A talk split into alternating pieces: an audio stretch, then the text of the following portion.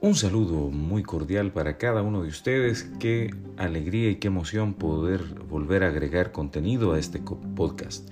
Eh, hoy quiero que hablemos acerca de un tema el cual considero es de los que relucen y constantemente están apareciendo en las escrituras bíblicas, pero que como iglesia, los cristianos y la sociedad en general no le prestan tanta atención como deberían es el tema del perdón.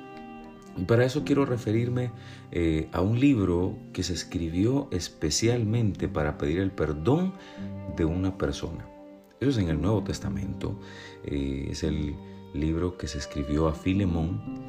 Eh, solamente contar rápido que se trata de Pablo escribiendo a una persona la cual su esclavo se había escapado y de alguna manera llegó este esclavo con Pablo. Pablo le presentó el mensaje de Cristo, ahora el esclavo llamado Onésimo eh, recibió a Cristo, es un hermano en la fe, y Pablo le pide que vuelva con su antiguo amo y, en esta carta le explica cómo es que él conoció a Cristo y por qué perdonarlo.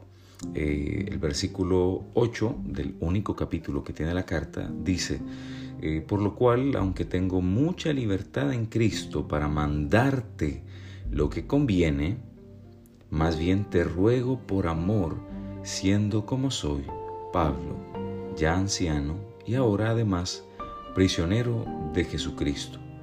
Te ruego por mi Hijo Onésimo, a quien engendré en mis prisiones.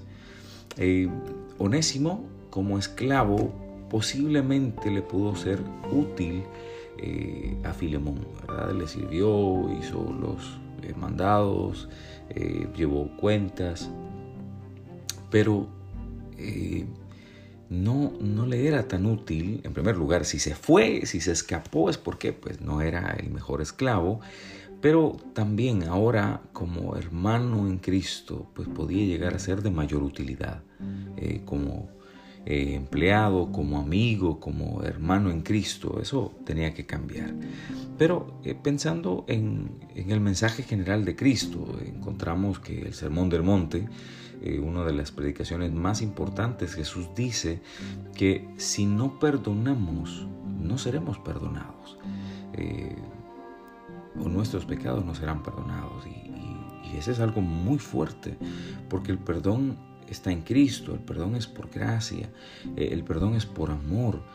Pero si, si el perdón que recibimos eh, estuviera condicionado a qué tanto nosotros perdonamos a los demás, yo creo que ninguno de nosotros podría en ninguna manera recibir el perdón de Dios.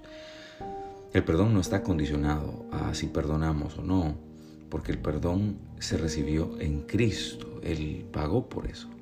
Pero nosotros debemos vivir una vida de perdón.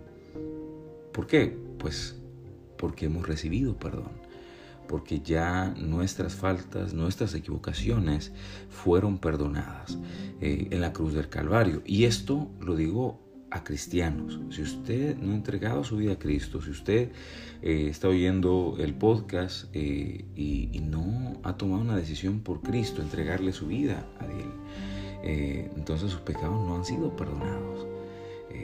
el perdón viene a través de creer en Cristo. entonces, nosotros que ya hemos sido perdonados, debemos vivir una vida constante de perdón porque ese perdón que recibimos no lo merecíamos.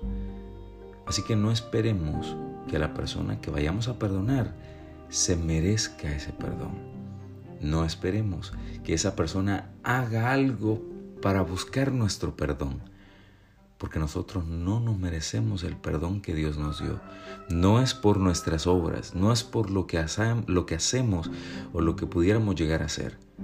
Es por Cristo que nosotros recibimos el perdón. Es por Él nada más. Así que vivamos vidas de perdón. Aprendamos a perdonar. Aprendamos a ser constantes y que nuestro corazón esté en las manos de nuestro Señor. Bendiciones para cada uno de ustedes